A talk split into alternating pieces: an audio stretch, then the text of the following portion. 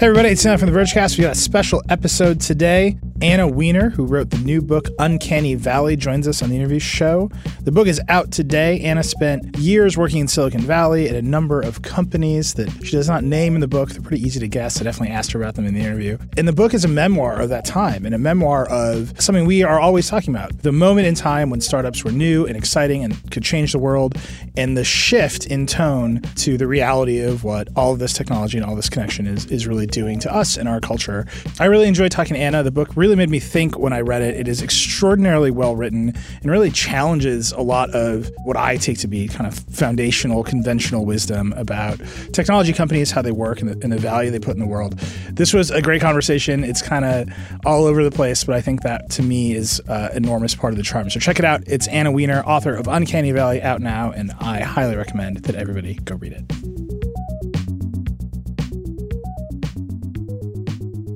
Anna Wiener, you are a contributing writer to The New Yorker, and you've just written a memoir called Uncanny Valley. Welcome to the Vergecast. Thank you. Thanks for having me. So, your book touches on almost every theme uh, that we cover regularly here at The Verge, from how to start a company to how to scale a company and get really big, the problems that come with getting really big, you worked on terms of service agreements uh, and enforcing them at a, at a big company that had content moderation problems. But the book is actually it's a memoir. It's not an instruction manual. But how did you tumble sort of into the this moment in the tech industry and then come out and decide to write a memoir? So I, after college, had a bunch of jobs. I wanted to be a music journalist, which was a incredibly ill-fated pursuit in 2009. Everybody wants to be a music journalist. I know. Every 22-year-old with a liberal arts degree who's listened to music wants to be a music journalist. So I eventually found myself in book publishing, and from there I went to an ebook startup, and from there I went to an analytics startup in San Francisco, and from there I went to work at a company that that made open source software um, or a platform for open source software development. And these were all jobs for me that I was pursuing for different reasons. I wanted to find meaning in work. I wanted to have some sense of momentum. I also wanted to make money. I heard this was the place to do that. but I never intended to to write about the work, although I did always like to write. I sort of assumed that I would write like a short story collection on the side about, you know, sisters or like sad teens growing up in Brooklyn who thinly resembled me but hotter. I don't know. But I started to see that the way that people spoke to each other here was really interesting and the sort of pathos of the work environment. And um, you kind of have all of the stuff of, of human tragedy and comedy and ambition. And I actually think that Silicon Valley is a strangely uh, rich space for literary interrogation. So I sort of thought maybe someday, 10 or 20 years out, I would wind up writing about my experiences here as part of part of a, a major cultural shift. But after the presidential election in 2016, I started to feel that something had really ended. And I would actually be very curious what you think about that from your side of the table. And I wanted to kind of quickly document that as as um, as it seemed like an era had come to a close. I absolutely agree that an era came to a close the election. I think we wrote a lot of stories at The Verge about the Obama campaign's use of technology and how they had these incredible, incredibly detailed voter data sets and how they were just such an advantage because they harnessed the, the power of technology. And, and then the same sort of thing happened, and it, it was the Trump campaign, and Trump won. And it seemed like nobody had quite understood that it was going to happen in that way. Uh, and a major reckoning – for particularly the social media platforms took place. I think everybody sees that, and I, it's just very obvious that has spilled over into everything else. And I think your book chronicles that era of here's a heady rise. We're all going to talk about 25 year old CEOs changing the world, mm-hmm. uh, to a moment where it seems like, hey, this has to actually stop, and not stop in a negative way, but in a in a much more contemplative way about what the what giving one, everyone access to tools can actually do to a society without any sort of retrospection. But your your book has sort of an enfor- when I first started reading it, I was like, this is written like a work of fiction because you you have this sort of enforced distance. You don't name the companies you work for. You don't name a lot of the people that you worked with. And you, you were telling me earlier that you you did that on purpose. Why, why that choice?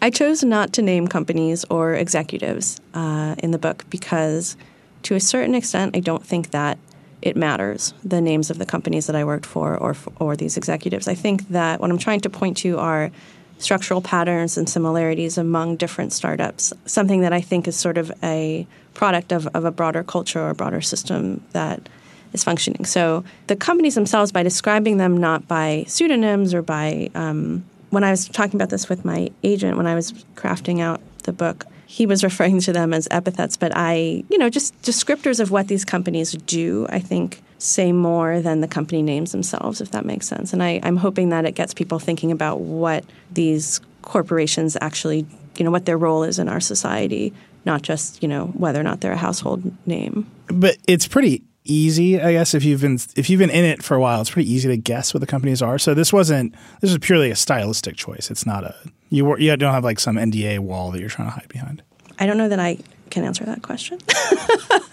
I don't have a, no, I don't have an NDA wall. I did sign. I have paperwork. I'm not. I'm not. i I'm allowed to talk about where I worked. My name is also associated with these companies. If you Google it, it's not.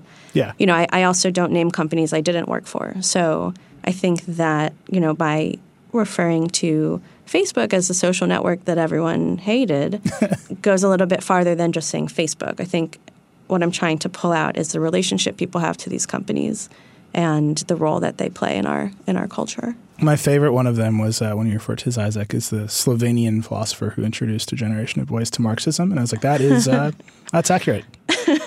That's I went to Wesleyan, so you know I'm intimately familiar with that demographic. But so as I was reading it, I was taking this taking in the distance and sort of seeing how you employed it. The first part that got to me is that the, sort of the first third of the book, I would say, is almost a comedy right? Because mm. it, it just you it you as a character in your own memoir are being swept along by startup culture, and you get to the end and it feels like you've had a very sophisticated awakening to what the valley is doing and how it works. And that distance, it's a lot closer for you as a person, but it's still there. Is, did you think about that shift as you were obviously as you were experiencing it, but as you were writing it, that by the end of it, you are talking about venture cap. You're a you're in arguments with venture capitalists on Twitter. You are talking about whether or not they should be invested in building cities. Like you're right. There's just this huge expansion in your range of knowledge about how the tech industry works and what its goals are and how it operates. How did you think about that? That specific device of being disassociated from the actual companies and people as you were writing it, because that, that that's the thing that struck me the most as I was going through the book, is that the level of detail and sophistication increases even as that level of distance stayed the same. Thank you. I do think that the major arc of the book is one of disillusionment. And in maintaining that distance, the way that I thought about it was how would I explain this to friends or family members in 15 years? How would I explain what happened and what I saw and how I understood it at the time, but also how I grew to understand it with a little bit more reflection? And I think that Silicon Valley is incredibly seductive. I mean, I when I first started working in tech in 2013, I was just swept away by the speed and the enthusiasm and the optimism and the sense of control that people had over not only their own life decisions but their their products and that you really could make something and see people use it and get feedback like that. Like that was amazing to me especially coming from an industry where things move really slowly as they do in book publishing. So i think that once you're sort of in tech even if you are developing a sense of skepticism or at least this was the case for me. I was maybe growing a little disillusioned with the work itself and with the environment, but I was increasingly interested in what I was actually a part of and what I was doing. And I think that the discourse around tech is also very seductive, right? There is something inherently interesting about this industry, whether you are, you know, fully bought in or if you're just sort of criticizing it or scrutinizing it. So this is material to me that has not gotten old, that I'm still really excited about, and obviously I'm still writing about it. But I started writing the book in 2017, and it was based on a piece that I wrote for N Plus One, which was really just written as like a, a fun essay to entertain a friend of mine who worked there. And I didn't think anyone would read it. I definitely didn't think anyone in tech would read it. You know, it's published by this small print literary magazine in New York. But when I started writing the book, I was even less lighthearted, you know, than I was writing that that piece in 2015, and it was really hard to summon that enthusiasm and the genuine excitement that I felt in 2013 because in 2017 it felt like everything was falling apart. You've got this line that I love about business books. I had never seen it phrased this way. I, I, just want you to unpack a little bit. Uh, business is a way for men to talk about their feelings, which seems incredibly dangerous uh, for an industry that has world changing potential at almost every turn. But what made you see that? Because I, I, I see that almost everywhere we go, that it is so easy for, in particular, men in tech to talk about their products, to talk about their revenue, and it's very hard for them to talk about the impact of those products. It's very hard to talk about how those products make people feel without reducing it to some you know bloodless KPI metric. But just unpack that statement a little bit because it, it's it's one that really struck me. I would say that that came to me after I spent quite a bit of time reading posts on Medium.com. Oh no. um, there's just so much men just. Uh, so many men in tech giving each other advice and so yeah. many men in tech who need advice but the advice is all about like how to optimize your time or how to email better or how to like listen to your direct reports or how to be a more empathetic leader how to pivot how to deal with disappointment if your company tanks things that i learned when i wasn't successful things that i learned when i was successful i guess to me it seemed like a really rich psychoanalytic literature that hadn't yet acknowledged itself i do think that in, in silicon valley and in startup startups in particular there's so much emotional investment in these companies. There's so much ambition and so much risk and so much reputation that's on the line. And I actually do have a lot of sympathy for people who have committed themselves to endeavors that may not ever go anywhere. You got this little vignette in the book where your boyfriend, who's a software engineer, you say he's his own safety net because he's a software engineer. His skills are always valued.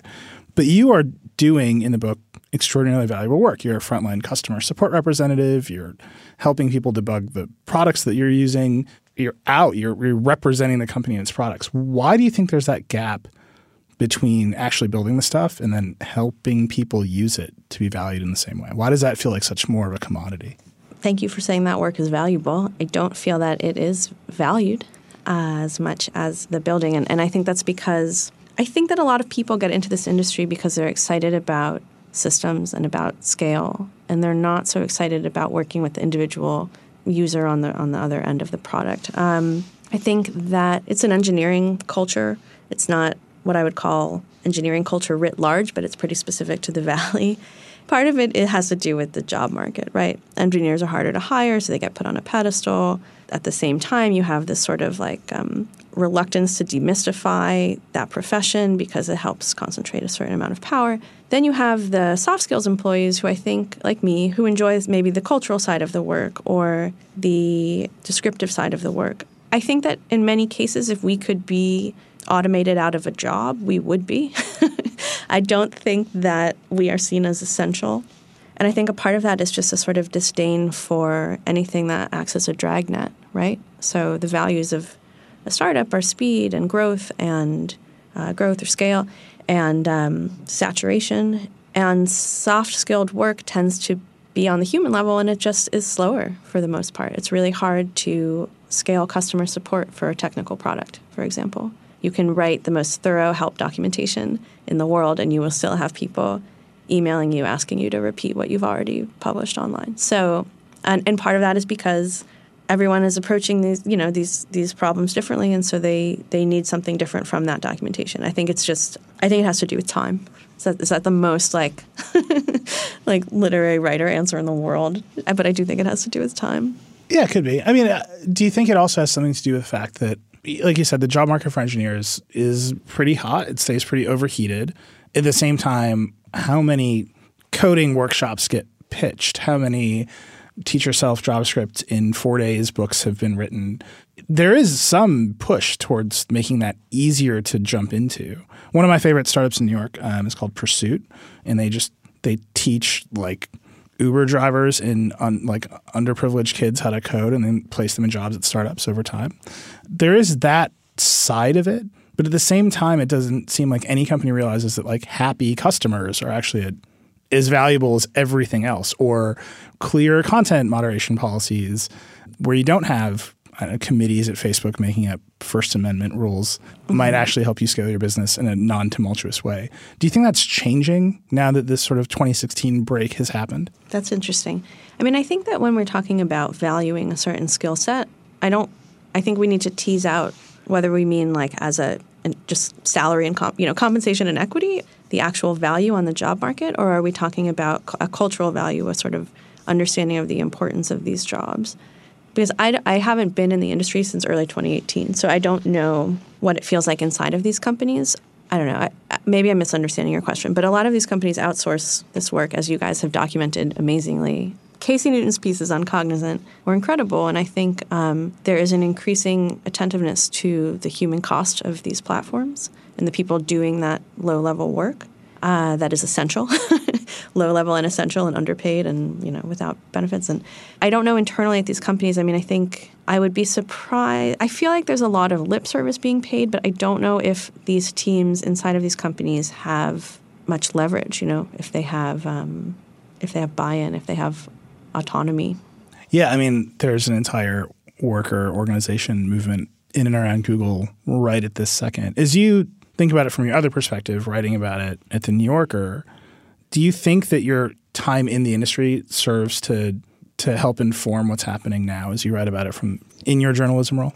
I hope so. I'm usually much more interested in what's happening on the employee level than what's happening at the executive level.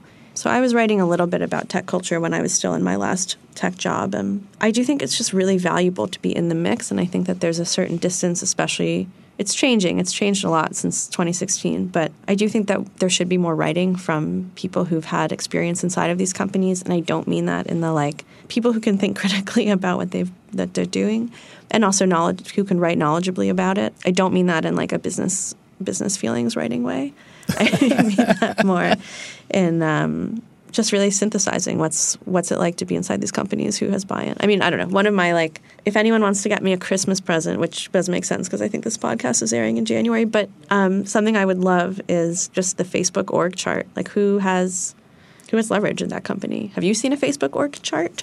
I think the information published publishes one. I think the information publishes a lot of org charts, but it's very it's very hard to tell how rooted they are in the on the ground reality of a company. But that's again at like I think it's usually the executive level, right? Yeah. Or the C suite. Um, yeah, I want to know like how, how quickly you know a piece of flagged content moves up the ranks and gets you know made into a policy. Yeah, I interviewed the um, the chief legal officer of Microsoft, Brad Smith, who also has a book out. We interviewed him right after Azure took Gab off its cloud for like a couple weeks, and he was like, "Yeah, my pager went off," and I was like, "Does that happen all the time?" And he was like, "No, it happened this time." And that to me is one of those you you can't run a company where like the president of your company gets literally has like the war room meeting because some Nazi used Azure, right? Like that seems unworkable, but also in practice, the way these, these companies are structured, where the, the C suite is the face of the company, it's what everyone wants. And I think unless you empower some of those employees and put them out front and say, these are the people who make the decisions, you're always in the trap of Mark Zuckerberg is personally responsible for what the Trump campaign is doing on Facebook, even though he very clearly does not would like not to be. Do you think that's just a problem of scale? One of one of the chapters of your book is entirely uh, sections, I should say, of your book is entirely called scale, and it, it seems it's such a powerful word in our industry, but I think we rarely talk about the downsides of it. Maybe we are doing a little bit more now, but it seems like no company can run at the, at the scale of our current companies without collapsing everything onto a founder or like some godlike CEO figure that is just cannot be capable of making all the decisions necessary. Scale is sort of at the root of most problems that we're seeing right now, and moderation. Obviously, you're seeing it. I think Amazon is fascinating, and I think it'll be like 30 years until we understand what is happening on Amazon. I mean, it does raise the question: Do we do? Should we have companies that are this big? Like, should scale be the objective? And you sort of need scale to to have a monopoly and to really effectively disrupt an industry. But I mean, to to take this to like a, a more, it's not lower stakes. It's actually pretty high stakes for a lot of people, but a less divisive example maybe is Spotify. I don't know that I need all of the world's music in one place, right? Mm-hmm. like it's what a, what a gift. I've discovered so much music through Spotify, but I don't know that the trade-off there is actually is worth it. Maybe this is my, you know, 22-year-old music writer self creeping out of the woodwork, but people can't make money in that in that field anymore unless they're touring or selling merch. And um, I just don't know that I need to be able to access like compressed music throughout for the last 40 years in one place and maybe we shouldn't have these platforms i mean I, I, maybe we shouldn't have them at the scale that they are i don't want to sound like a crank about it i just i just feel like finally as a society we're starting to weigh the trade-offs and people are finding that that like maybe some things are too good to be true and maybe it's time to to make to do something about that. This is the conversation we're all having. You've got. I'm just going to keep quoting your book at you because it's pretty fun to do. You've got this line that I love, which is disruptors at the end they dominate, and then you you were talking about the end of the idea, the end of the disruption idea, which I think is the moment we're in. For so long, it just seems like every startup was predicated on the existence of a market that they were going to disrupt. So you can't disrupt books unless a book industry exists and is like large and validates your notion that you should disrupt it and somehow move value up and down the chain somehow. You can't disrupt music unless a music industry exists. But at some point, those companies succeed, they disrupt the entrenched industry and then they become that industry. And that seems like the the moment we're in. If I, if I had to zoom out of the political implication of 2016 I would say the moment we're in is those companies actually became big. Uber just became taxis. Spotify just became music. Amazon just became books. And I'm wondering if you see the next turn. Do you see more responsibility on the side of those platforms? Do you see a different level of attitude where those companies recognize that they're now dominant? Generally, I try not to do like future forecasting. I just think mm-hmm. it's a losing game, and I definitely a game that I will lose. I do think that there is a shift in among employees. I think that people are starting to think more critically about what they're what they're working on and what they're helping push forward. I, I don't know how to talk about a company or about accountability. I, I don't because like what in our current economic structure, like what would it look like for a company like Facebook to be responsible or to be accountable to society or to the damage that it's already done? I think that that would look like effectively decimating its profits, right? it would mean having throttled content, you know, not being able to post everything instantaneously. Um, it would mean hiring more moderators with ethical benefit and compensation packages. It would mean whatever. It would be extremely expensive, and it would mean you know surrendering their dominance. I wonder in the case of a, in particular, the consumer-facing social startups you worked in publishing. Publishing is famously built upon layer on layer of gatekeepers. At some point, like Facebook and Amazon, they try to remove those gatekeepers, right? You can publish a video to YouTube and maybe you can get famous and then you maybe can get an ad deal and you don't need any no suits are necessarily involved, right? Amazon will just let you publish a book for better or worse. That, that's a thing that can happen.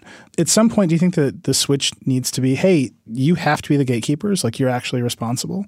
Well, it's tough when talk when we talk about gatekeepers. Usually, what we're also talking about is is exclusion, right? And I think it's actually more about tastemakers and about having some skin in the game, really caring about the product or the culture around the product. Um, it feels weird even to talk about books as products, even though most of them are. Like, I'm not trying to be precious about that or precious about gatekeeping. I think that there's a lot of problems with the industry, with the publishing industry or with the music industry or any of these creative industries that are built on relationships not unlike, you know, the venture capital universe, uh-huh. the entrepreneurial community, as you might say. But uh, personally, I, I don't really want to listen to music that Spotify has contracted. I don't really want to read books that are sort of algorithmically determined. I find it incredibly uncanny to watch Netflix originals um, I think that's where we're already sort of seeing this, right? Is in film and television because I feel I feel so successfully pandered to. I feel like I am watching a live animation of my of my like data preferences. Um, I guess I feel like having been inside some of these companies, and admittedly, I only worked at one consumer facing company. The other two were like pretty serious technology companies. But my general feeling is that people are getting into this business for different reasons than a love of the product. And if you if you really loved books, I don't know that you would make an ebook app because it sort of undercuts the whole enterprise. Um, I do find it hard to stomach that the, the people that work at these at companies that are sort of disrupting books or whatever you want to say Netflix for ebooks, are probably going to come out on the other end having made more money off books than anyone I know who's committed a career to writing or publishing books. That's tough. Um, so obviously, I got a, I got a little in my feelings about this, but I just don't know that the values align with values of cultural production. I guess unpack the values of cultural production for me. I think I have a little sense, but I'm I'm curious what you actually mean by that. Yeah, I don't exactly know what I mean by that either, because you know the values of cultural production are inextricably linked to all sorts of sexist, racist, cultural values that I think are, are still being dragged into the 21st century. I can talk about the values of startup culture, and I guess I see them as just sort of it's content for content's sake in a lot of ways, right? It's not about making people feel joy or more in touch with oh i just sound like such an asshole but i think uh, like you know good art moves you right in one direction or another and a lot of the sort of algorithmically if not generated then certainly motivated content that i see is, it feels more like content than like art. And that's not universal it's just what i've experienced. And the first job that i had actually before i went into book publishing was as a receptionist at a production music company. And they had their own recording studio and so they would make these cds of sound alike so songs that sounded like top 40 or whatever and so you would listen to these songs you could look them up by data tags right so you could see like oh songs that sound inspirational songs that sound like bittersweet symphony and it sounded so close and so fake but almost there like it almost made you feel something and maybe if you were like looking at a video of a car going quickly through you know down through big sur like maybe you would feel something but that's sort of how cultural production in tech feels to me, right? Like it's or cultural production from tech companies tends to feel. Everything is almost bittersweet symphony. I just want to listen to Bittersweet Symphony. Can I live? well, so I, you're touching on something that you also write about, and I think we have maybe danced around this conversation. You just said explicitly, which is gatekeepers traditionally uh, have been white men, and just the way it goes. The tech industry right now has historically been white white men. One of the companies you worked at in the book is GitHub. It's not hard to deduce. GitHub went through a sort of massive, earth shaking cultural break when its first female engineer leveled some very serious charges of sexism in the workplace. And then you have this line where it says, okay, and they, they bring in diversity and inclusion specialists, and it gets sold like enterprise software. Uh, which I've seen all over the place, right? The, the person comes in, they give the speech about how having the more inclusive team is actually more productive or it will make you more revenue or it will capture more market share. Do you think that's working? Like, honestly, like I, I've seen exactly what you described there so many times. And I always wonder, like, is this working? Is the case to be made just a financial case or a, a worker productivity case? Or is there some other case or method that needs to be used in this situation? Because it is, even in the gatekeepers all had it, and now the people who are disrupting the gatekeepers all have it, but it doesn't seem to be solved at all. Yeah, in my experience, I, I do think it worked. I think that the consultant who came in, who then came on board as our as a VP at GitHub, was incredibly talented and really, really good at getting people invested. And I mean that again at the employee level. I think she was also good at getting executives invested to a certain extent. I can't really speak to what happened there because I think it's complicated. I don't I don't know what I can say on and, on and off the record about that, but I generally think that people in tech are very receptive to an argument that is made clearly. It has some data to back it up. It's logical. It you know it isn't disrupting their vision of the world exactly. It's sort of enhancing it rather than making them feel crummy about it. I think there are a lot of people doing really important work around diversity and inclusion, but again, it's this question of buy-in. You know, do they have a budget? Do they have the time? Do they is it a full time job or is it a sort of side gig for people who already have full time roles? I also just think that like the structure, the incentives of this industry make it very hard for people to do diversity and inclusion work that can be sustained at the level that it needs to be. This is again sort of speculative because I didn't myself do any of this work. I just was watching it.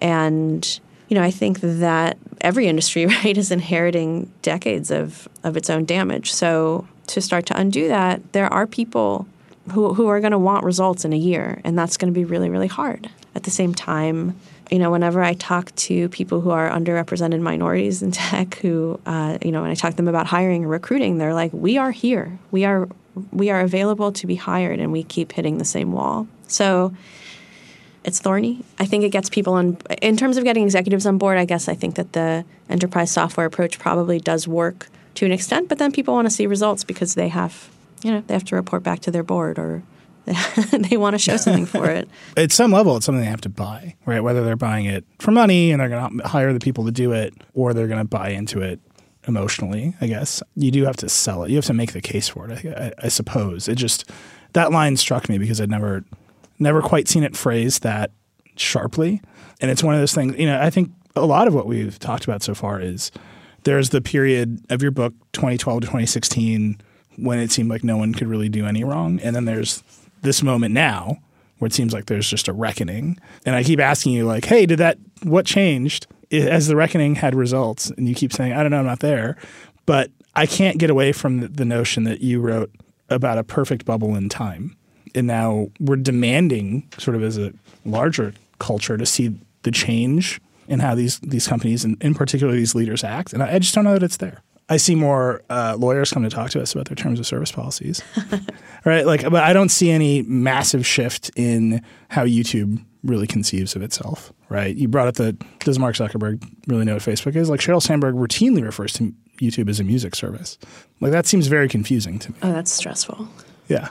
Yeah, no. So when I talk about the era being over, the one that I hope I captured in my book, I don't actually think that there's been a massive change. I think we're seeing smaller shifts. The two things that I'm seeing are A, obviously increased scrutiny on these companies and their labor practices and their cultural values and their impact. And then B is that you're seeing a shifting attitude in the tech industry that I find actually very interesting and sort of alarming. And I would be curious if you have also witnessed this, where people who are really not used to being criticized are suddenly being hammered with criticism. And some of that criticism is being seen as an attack rather than like sort of an overdue, perhaps slightly overcompensating recognition that this is a huge power center that kind of went unchecked for a long time. And the response that I'm seeing inside the industry from a lot of people is one that is so defensive and sort of um, has a sense of victimhood around it that it's it's coalescing, I think, into sort of a political reaction, which I think could potentially characterize the next phase of Silicon Valley, where you see people coming from that position of of defensiveness rather than being a sort of exuberant underdog. Does that make sense? Oh, I absolutely think that makes sense. And I think I see it just in the shift in our coverage and then the reaction to that coverage. Mm-hmm. Even a light criticism of a big company's power is usually met with, well, if they didn't act that way, they wouldn't have built a company of that size which is a tautology in its way. But it also, I, I think, fails to it fails to reckon with something that I'm still grappling with, which is this industry has inspired a lot of people to build a lot of things, to try really hard, to have world changing dreams. I think that's, on balance, a pretty good thing. It has democratized a lot of access. I don't know that I would have my career if I'd had to go through some set of gatekeepers to start a tech blog, right? We just like did it and now it exists. And like, it was hard and it happened, but it's good. And we're like trying to do a good job. Um, there's a lot of musicians that would not have come up if not for the SoundClouds of the world, even if SoundCloud was an extremely messy company, remains an extremely messy company. So I, that's the balance that I'm trying to make sure that we get right, uh, to be per- perfectly honest, which is, yep, a lot of good things have happened. We should not forget them, but they're not insulation from criticism for the bad things right? They're they're part and parcel of the same moment. And I think particularly now when you have these companies that kind of don't actually compete with each other. Like Apple doesn't compete with YouTube. Facebook does not compete with Google, right? Like maybe for ad dollars, but not directly in terms of what they do. There isn't any check except for angry people and journalists pointing out the obvious bad things that happen. And I think that check is really necessary. I agree. So where do you think it comes from if not? If is it just empl- uh, where do you think comes from most effectively? I guess is my question. I think that the most significant potential check on power will come from employees. I think um, employees right now have tremendous leverage inside of their own companies. I don't know that that will always be the case, right? And you mentioned coding boot camps earlier, and I've been thinking a little bit about that recently. And I, part of what might be exciting to investors or to executives about coding boot camps is that it'll let a little little air in uh, in terms of the the market, and it will be be cheaper and easier to employ engineers, um, and also they can wrest a little power away from engineers, right? So I think I think right now employees have a ton of power, engineers have tremendous amount of power internally, but I think that any expectation that that will always be the case is is misguided. This episode is brought to you by Shopify. Forget the frustration of picking commerce platforms when you switch your business to Shopify, the global commerce platform that supercharges your selling wherever you sell. With Shopify, you'll harness the same intuitive features, trusted apps, and powerful analytics used by the world's leading brands. Sign up today for your $1 per month trial period at shopify.com slash tech, all lowercase. That's shopify.com slash tech. When you need mealtime inspiration, it's worth shopping Kroger, where you'll find over 30,000 mouthwatering choices that excite your inner foodie. And no matter what tasty choice you make, you'll enjoy our everyday low prices, plus extra ways to save, like digital coupons worth over $600 each week. You can also save up to $1 off per gallon at the pump with fuel points. More savings and more inspiring flavors make shopping Kroger worth it every time. Kroger, fresh for everyone. Fuel restrictions apply. So I want to end with this question that you that somebody asked you in the book. So you tweet, "Tech needs to stop ruining everything I love," which leads you into a friendship with a startup CEO. I think I can guess who it is, but I won't say who it is. But you name his first name is Patrick, which should be pretty easy to guess. And he asks you this question: Would you prefer to have two Silicon Valleys or none? Mm-hmm. Right? And he says, "Why?" So the question is: Is Silicon Valley like special? World historical special? Is it unique? Is, can it be replicated elsewhere? And would mm-hmm. you rather have two of them or none? And I, I've been thinking nonstop about that question because uh, I don't think I know the answer. W- What was his answer? Because he says I know the answer, but you never actually say what it was. Um, and what is yours? Oh, I think he would love to have two Silicon Valleys. I think he'd love to have seven. I think that um, he's doing what he can to to have a Silicon Valley all, all over the world. And I, I mean that in a. I, I think he would agree with me.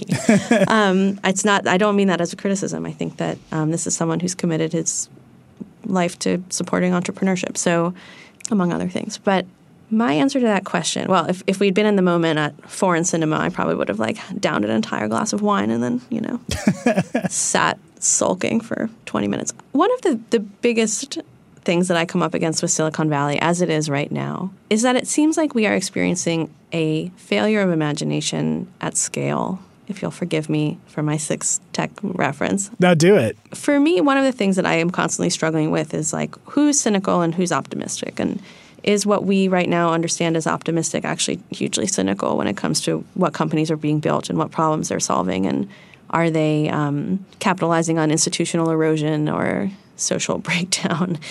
And with that question about two Silicon Valleys or none, I just feel like even inside of that question, there is a failure of imagination because I I would have multiple Silicon Valleys if the, you know.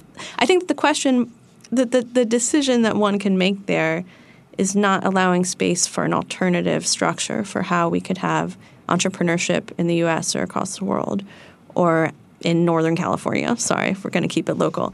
I think I wrote in the book that I would prefer a Silicon Valley that was organized al- alongside different values, but I also acknowledge in the book that's a contradiction in terms. I've been knocking it around ever since I read it in the book, and I agree with you that it, it, there's a sort of failure of imagination built into it. But at the same time, I think it really hits at the heart of you know there is a fake Silicon Alley in New York. That's what they call it, and like. In my home state of Wisconsin, they're calling it the Wisconsin Valley because Foxconn. Set, it's like Oh, that's adorable. it's truly adorable. That's pretty cute. but everyone is naming it the same thing because they want to capture what is there, right? And just in that, there's a failure of imagination. Mm-hmm. But I, it's kind of like you don't know what you want two of. Do you want two of a massive sort of like landed venture capital base and then like a Stanford to feed up a network of startups that all sell to Google, or do you just want a bunch of kids starting companies? And I actually, I, I don't know. I think the difference is we went from one to the other. Yeah, that's really interesting. I mean, I think, and in Patrick's defense, he in this conversation, I think we both are interested in experimentation and what that actually looks like. Probably we have different ideas, right? But his whole thing is, you know, I would prefer for it to be. I'm trying to remember what's in the book. More inclusive and more serious. I mean, I think that the seriousness is, is something that is maybe coming home to roost in 2019, um, or the lack of seriousness, or the like seduction of like honestly very embarrassing rhetoric when I think about re- WeWork. It's Yeah. like, really? We fell for this? This is very embarrassing for all of us. Even if WeWork's product is great, you know, the, the corporate rhetoric. And I don't know if it is great. Can't comment on that. But I don't know. I mean, I think technology can be amazing. I just think that right now, what people are focusing on is either like really quick fixes to huge social problems or unnecessary companies that take advantage of huge social problems. Last big question I'll ask you. So, a thing that happened when we were starting The Verge was I wanted to hire some people with experience. It was just a thing that we needed. And we looked around, and someone I worked for just very bluntly, and he'd been in media for a long time, was like, all those people are gone. They all got laid off in the financial crisis and they're not coming back. And there was just this absolute gap of people who had like more than five years of experience in the industry that we were trying to enter, right? Like we just couldn't find them. They were gone. They'd been pushed out by this huge financial crisis. And so we had to like figure it out and like hopefully we were successful in whatever happened. But it, I just think about it all the time because for the tech industry in particular, those people never existed. There wasn't even a story of like why they didn't exist. Right? They built these companies and like this is the first set of people that's ever had to deal with content moderation at scale. They're literally inventing it on the fly. There's no one with experience. This is the first set of people that has had to decide whether the map should respect the Russian laws about recognizing uh, the boundaries of the Ukraine or Crimea. Like it's such an enormous set of novel problems, and no one has ever tried to solve them before. And I'm wondering, you keep talking about employees, like this is the generation of people that will have lived through solving them. Will that sort of necessarily improve it? This is also the generation of people that created those problems. Yeah, fair. so, so I feel like yes, we are dealing with world historical problems and coming up with the solutions to them now, but they're only world historical because we created them. Is there going to be an entire generation of executives or managers or employees who are like, I did this once. I know all the mistakes. The next time around, we're going to improve? Yeah, I think you're already seeing there are already people I can think of who have some of that experience who come from Facebook. Um, we'll know that we've solved that issue when we start seeing like two person consulting shops set up, you know, down in Cupertino. And it'll feel like the way when you see a server migration company, or something like that like solutions consulting, whatever. It'll be like, ah, this belongs to the older era. I'm optimistic. I mean, I think you have to be optimistic about change if you if you are like a general depressive who um, is nervous about everything. I think there's a lot of damage that people need to. Th- there's a huge mess to clean up. I hope that we see people who have been there and done that, figured out how to solve these issues. I don't think we will solve them again at the scale that we have for these platforms. I think that that's the, the biggest issue. And I, I, I'm not making a case for antitrust exactly. I think I'm making a case for technology that is slower, smaller scale, and has a different set of incentives that like possibly aren't feasible under our economic structure. So it's a non-answer. What do you think? I'm curious because it's sort of an, an unusual question. What, what are you getting at? I think what I'm getting at is I agree with you completely that this is the generation of companies that created these problems.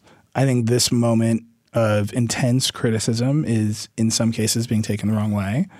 I also think that I'm privileged to be able to talk to a bunch of CEOs all the time, uh, like on the show in particular, and some of them are very candid that hey, our markets are broken, or hey, it's really hard to build a startup company that can compete with one of the big companies without just losing and getting swallowed. They see that as a problem because that is their story, right? And they see that as, hey, who, like necessarily someone should be trying to disrupt a Google, but they never will try, right? Like Google has become the fixed market for search that you would hear about in a pitch deck 10 years ago. Like the, the total market for grapefruits is a $5 billion market and grapefruit distribution has never been disrupted. Like Google is that product now, right? And no one's trying. And I think I hear I hear that it's a rumble. It's not very loud. No one's going to say it out loud because they'll depend on Google to fund them or pay them or send traffic to their websites or whatever. But you hear it, and not not, not just about Google, about Facebook, about Apple, about everybody. And I think that that that is what actually gives me a sense of optimism. Is everybody kind of recognizes that the big players have become the industries that actually need to be disrupted. And it's really hard to do that now, and maybe some change needs to occur.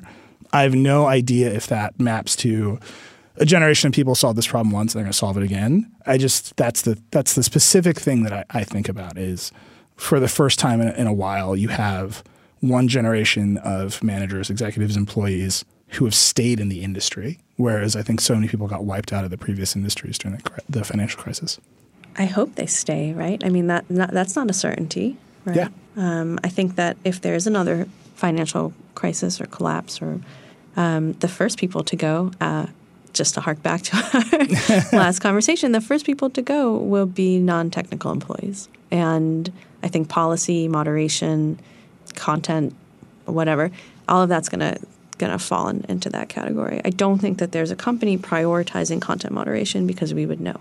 Yeah. But I will say, just to, to maybe end on a more optimistic note, to dovetail with what you were saying, I do think that in terms of these large tech corporations being the establishment, being the, the industries that can be disrupted, I do think that they'll likely be disrupted by other tech companies, right? And the technology is getting cheaper, it's getting faster. I think I have I quote a friend in the book saying something to this effect, but the barriers to entry are lower than they ever have been, and they will continue to get lower.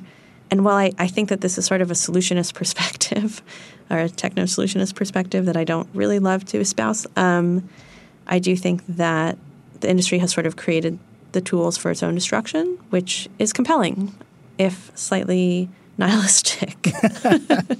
I think tech industry is m- more nihilistic than it gives itself credit for. who's cynical and who's optimistic in your view? Something I'm constantly struggling with. I think what we are beginning to see is that companies are all cynical. And so, in a, if you'd asked me that question three years ago, I would have said Facebook is the most cynical company I've ever met in my entire life. I would categorize it as the people at Facebook that I like see the most are like ad salespeople, right? Like they're that even if they're engineers, they like talk like ad salespeople, and like that's that was just that company. And it had that vibe, uh, and maybe that's because I'm in New York, and most of the Facebook people I see are in New York, and whatever, and that's where ad sales happens.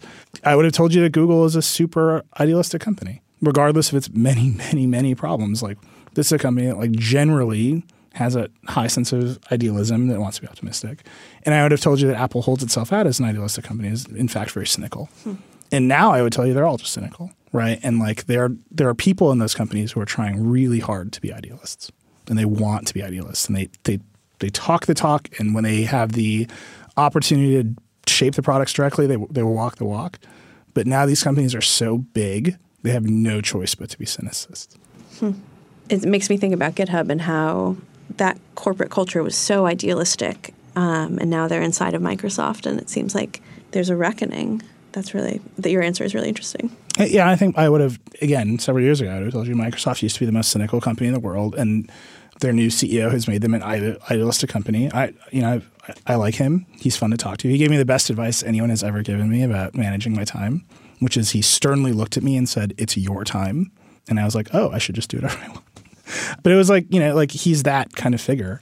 At the same time, Microsoft is like they just won the Jedi contract from the Department of Defense, like, and they're very clear, like we're doing this. This is who we are. This is what we do. They have a contract with ICE, and so I think it's just very hard for any company, regardless of its consumer-facing idealism, to not have that internal cynicism of, in order to grow, we have to do things that we find distasteful or we have to sacrifice one set of ideals for growth somewhere else. And I, that's just going to keep happening and happening and happening as they get bigger. So, yeah, maybe that's a downer and maybe that's a downer place to end on. But I think it's an awakening that most people are having about companies that were once held out as like the future great hope of America, right? They, they turned out to be big corporations just like the rest of them. Yeah, against sometimes in some cases maybe against even their own ambitions initially. Yeah. All right. Well, I've held you for a very long time. Tell people where to buy your book and when it comes out. My book Uncanny Valley comes out January 14th. I'd love it if you bought it at an independent bookstore, but it is also available on Amazon. I can't believe I just did a an ad for Amazon. Thank you so much for having me. This really was a delight. Thank you, Anna. We'll talk to you soon. Okay, my thanks to Anna Wiener, author of Uncanny Valley. It's out now. You can go check it out. We'll be back tomorrow with the chat show, wrapping up all the stuff that's happened at CES and beyond. And then we actually taped a bunch of interviews at CES. So you'll see those coming out on Tuesday. We'll have Lisa Su, CEO of AMD, and then we'll be rolling out more interviews that we did at CES as the weeks go on. It's good to be back. It's good to be starting the year with you. We'll talk to you soon.